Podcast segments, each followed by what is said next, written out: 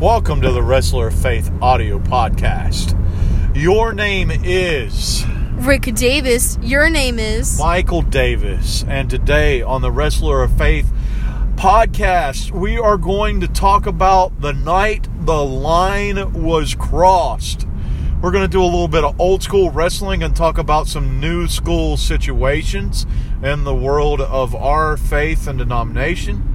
And the night that the line was crossed, ECW, Big Rick, I want you you you may know this. I don't know if you do or not, but I want you to propose to uh, to guesstimate what was the night the line was crossed. I would assume it's like maybe when they debuted because I do a lot of like the crowd gets involved a lot or like people being thrown into the crowd and the crowd throwing stuff in or it could have been just like a really bloody violent thing Okay, very fair. Explain to me as much as you know about ECW. ecw uh it it was it used to be east championship wrestling and then- Eastern. Welcome to Eastern Championship Wrestling. I'm your host, Joey Styles. And for the next hour, you will see the stars of the NWA. Yes, Eastern Yeah. Championship Wrestling. and then paul heyman got Okay, okay, hang on. Let's don't get to Paulie. Okay. We're- uh, We need to have the whole history of ECW before we get to what we're going to talk about. Once upon a time, there was a man named Tom Gordon, and Tom Gordon opened a promotion called Eastern Championship Wrestling. He brought up Eddie Gilbert, Hot Stuff Eddie Gilbert, who had a history of Memphis wrestling.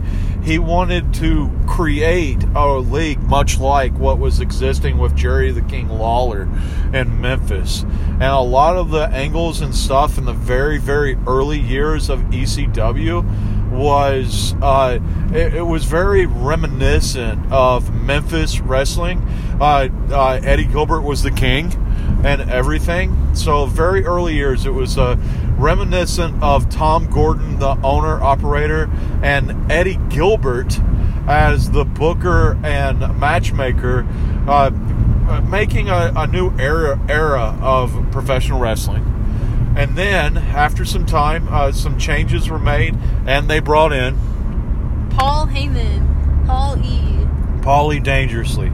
Paul Heyman. Let's talk about Paul Heyman. What what what what did he do with Eastern Championship Wrestling? He did he change it to Extreme Championship Wrestling when he got involved? Yes. Yes. Yes. Yes. Well, he was he was a part of Eastern Championship Wrestling for a little bit of time. Uh, Shane Douglas, the reigning, defending uh, Eastern Championship Wrestling World Heavyweight Champion, uh, uh, was there, and Paulie dangerously started thinking about how to revolutionize professional wrestling. How was professional wrestling pre ECW, pre Attitude Era? It was very much characters, like like a cartoon. You know, like you're watching a real life cartoon. You could definitely tell who was the bad guy and who was the good guy, and they were very much a lot of character gimmicks. Like um, like the Gobbledy Gooker was very much Like uh, the Red Rooster, Red Rooster. um, uh, what's the clown? Doink the Clown. Doink the clown. Absolutely. Hulk Hogan was very much a whole character. Uh, the Iron own. Sheik, Nikolai Volkov, the nationalism characters existed absolutely, and even I. And, but there was a difference. There was a cartoon like WWF, but the NWA was a more realistic wrestling. Mhm. Uh, uh, promos, uh, the matchmaking. There was no skits. It was all everything was done through interviews and in the ring but that started to phase out because in the in the 90s when Paul E moved over to uh, uh, Eastern Championship Wrestling, WCW started to have cartoon gimmicks like the the Ding Dongs, PN News, uh, Heavy Metal Van Hammer, Johnny B. Badd, even the NWA morphing into World Championship Wrestling had the cartoon gimmicks. So there was a there was this push to revitalize wrestling. So Eastern Championship Wrestling made an agreement with the National Wrestling Alliance. And there was one night that the National Wrestling Alliance held a tournament to claim to proclaim a new NWA World Heavyweight Champion, and the talent that they used for that one night tournament was the roster of Eastern Championship Wrestling. Okay, so as much as you know about the history of professional wrestling, Big Rig, and I just talked to you about the, the tournament for the NWA World Heavyweight title, do you know now what happened the night the line was crossed? Yeah, I know you've seen the videos and everything. I know you have. I think I do. Um, was there no finish? I don't. There was a clean finish. Clean finish? Clear finish. There was a clear and recognized new NWA World Heavyweight Champion. All right, there was that they made an agreement with the NWA, Paul E. Dangerously, Paul Heyman, as the new booker of Eastern Championship Wrestling, made an agreement that they would recognize the NWA title as their official title if they held the tournament in Philadelphia in the in, in the 2300 arena. So the final match of that tournament was a matchup between Flash Funk, Two Cold Scorpio, and Shane Douglas. Shane Douglas wins the NWA World Heavyweight title. And do you know what happened? I know you know. I can't think about it. Did he spray paint it or something? I can't. He didn't. Here's what happened.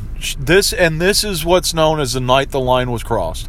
Shane Douglas takes the NWA World Heavyweight title, a title that symbolizes the history of pure professional wrestling. Uh, of professional wrestling, know, and Shane Douglas grabs the belt and he's happy that he won the tournament, and he holds the belt up in the air and he says, "In the honor of Dusty Rhodes, in the honor of Lou in the honor of Terry Funk, in the honor of Dory Funk." Does he step on it? Does he? And the you're getting closer. You're getting They're really close.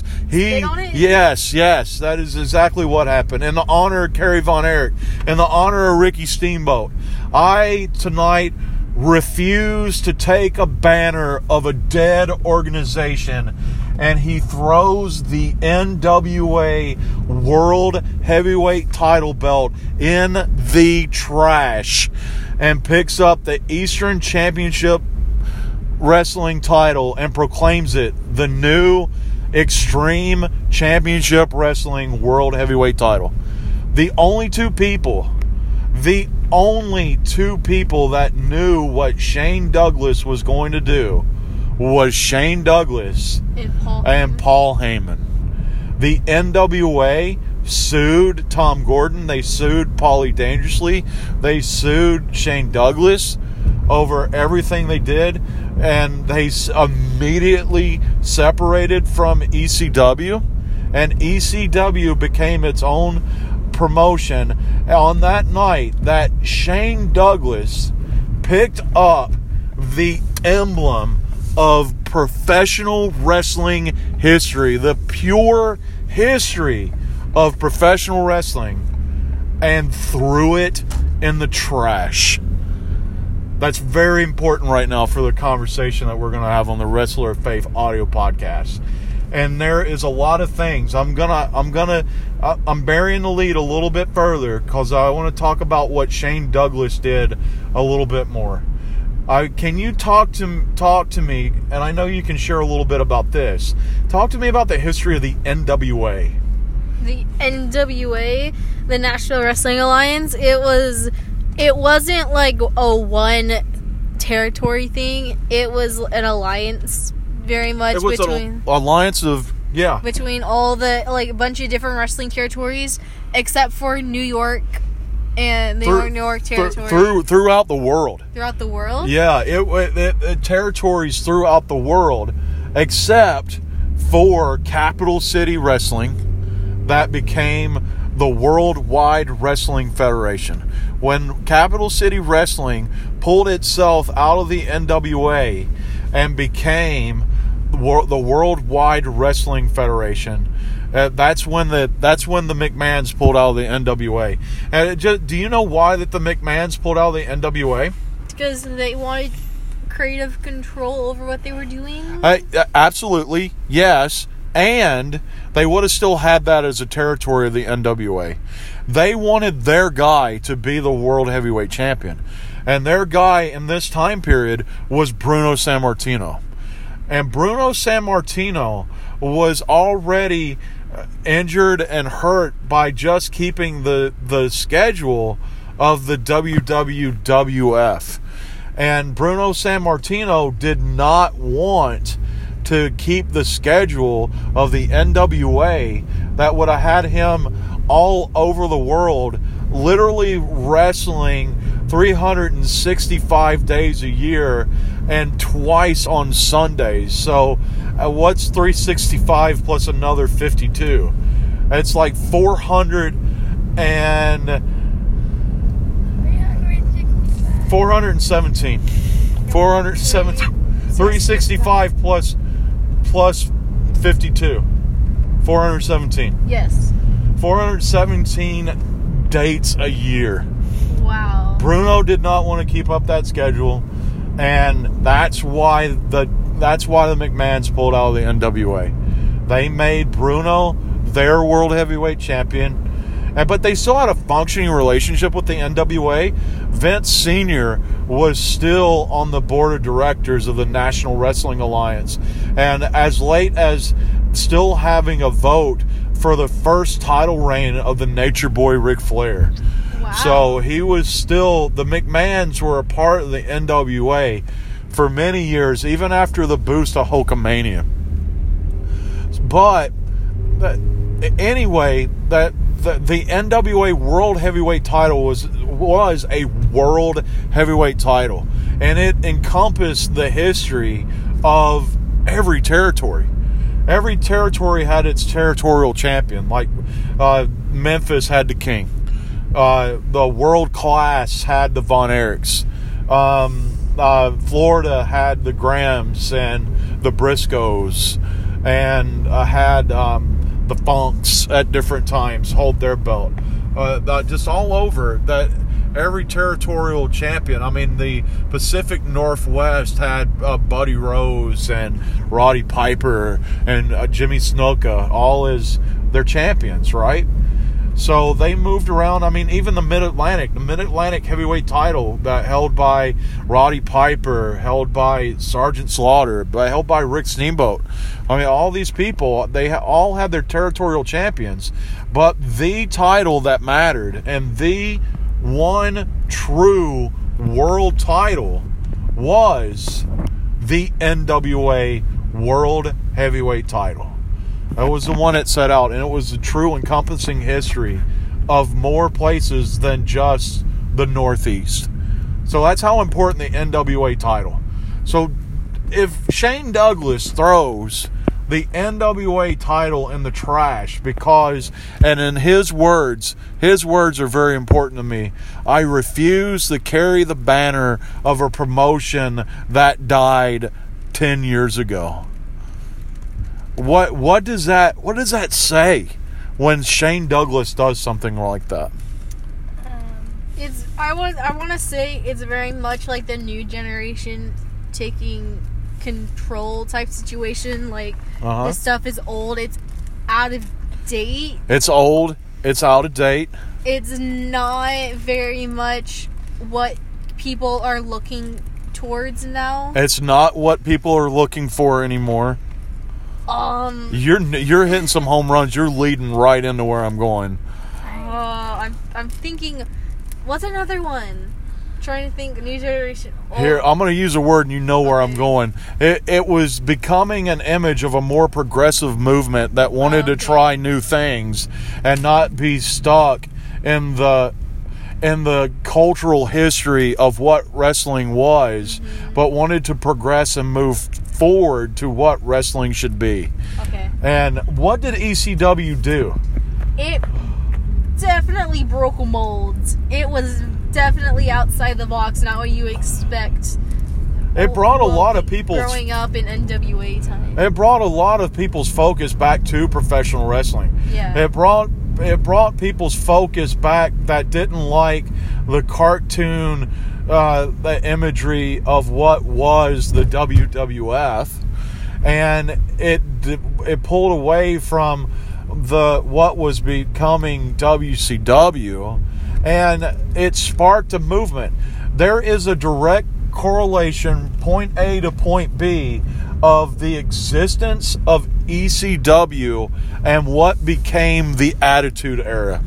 Let's talk about some of the people that helped change professional wrestling because of the night the line was crossed. Or what about there was this guy that came into ECW from WCW, and his name was the superstar Steve Austin. And that this was from uh, Steve Austin being stunning Steve Austin for so many years in NWA in Texas and WCW, and his stuff that he did and ECW was the prototype of what would become Stone Cold Steve Austin. Who else pops up there that holds this like an amazing pivotal point in the Attitude Era? The Dudleys? The Dudleys exist in ECW and they are a crucial part of the WWE's Attitude Era shift with the bringing in the more hardcore style of wrestling matches and so forth. There's another guy that defects from WCW and goes to ECW and ends up in WWE that does some of the more controversial, eye catching things of the Attitude Era. And it's this, this guy known as Flying Brian Pillman what fly, flying Brian Pillman in WCW was a baby face, but Brian Pillman in ECW becomes the loose cannon that fuels the Attitude Era that wins the Monday Night Wars. It, there's so much that happened because one day Shane Douglas looked at the emblem, the image of history, and said, I refuse to take the torch of a company that died RIP seven years ago. I know I said 10 before, seven years ago. So today, today was officially released the results of the judiciary review of the one church plan today. The bishops, the review board, looked over the uh, contents of what has caused a lot of stress and a lot of frustration in the denomination that I serve in. And the results came in, and they found a way to separate small portions of the plan that were found non-constitutional to make the to make the traditionalist plan constitutional. The things they did not take out are the things that have been the most divisive in our denomination. The things they did not take out was stricter penalties for anybody that professes to be a member of LGBTQIA plus and ministerial leadership the words that they did not find unconstitutional and did not remove was the wordage that restricted pastors from performing same sex marriages. The things that they did not remove and they actually uh, uh, made, uh, strengthened the restrictions of was the language that that says that a pastor, even if a pastor professes to be LGBTQIA and is not a part of a a relationship, is still to be found guilty and to brought to uh, to trial over uh, over ordination the things that were not taken out was that multiple uh, times that people can continue to be brought up on charges. What was not removed was the idea that uh, if charges are brought up, they have to be followed through. Uh, into, uh, charges can't be brought up and then uh, come to an equitable agreement uh, that of what to do without going to uh, judicial review for the removal of ordination. All of those things still exist even after they altered the traditionalist plan to uh, make it constitutional. Right now, in my life, I want to hold the book of discipline just like Shane Douglas held up the NWA World Heavyweight title. And I want to throw the book of discipline in the garbage. Because there has to be finally something that opens the doors that gets the exclusion out of the way and makes it possible for anyone to come in and feel welcomed to hear the gospel of Jesus Christ. Now I know on the Wrestler of Faith podcast, I've been I've been talking a lot about how that people need to change when they are introduced to Christ. I've talked a lot about how that when a person finds Christ, they become a new creation. And there's parts of their identity that they had before they met Christ that needs to change because Christ's love should be transforming and it should renew and it should radically change a person's life in, in such a way that they become a new person.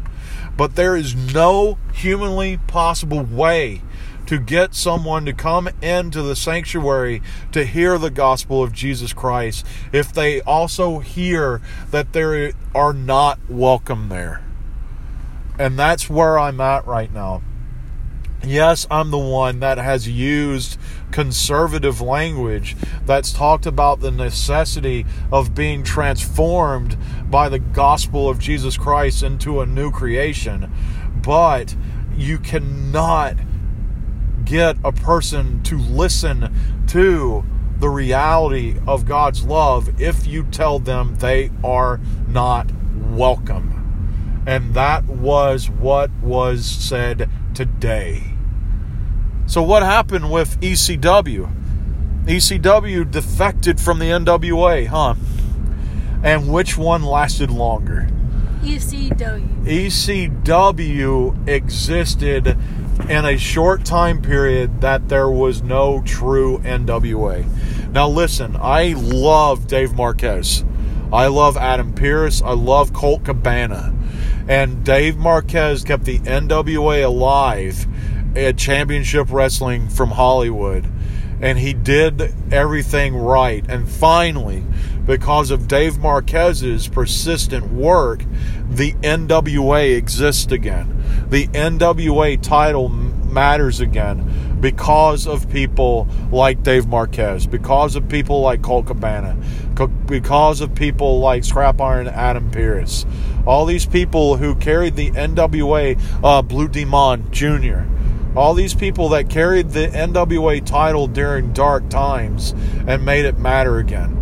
I right now feel that as a faith leader, I need to be the Adam Pearce of the United Methodist Church.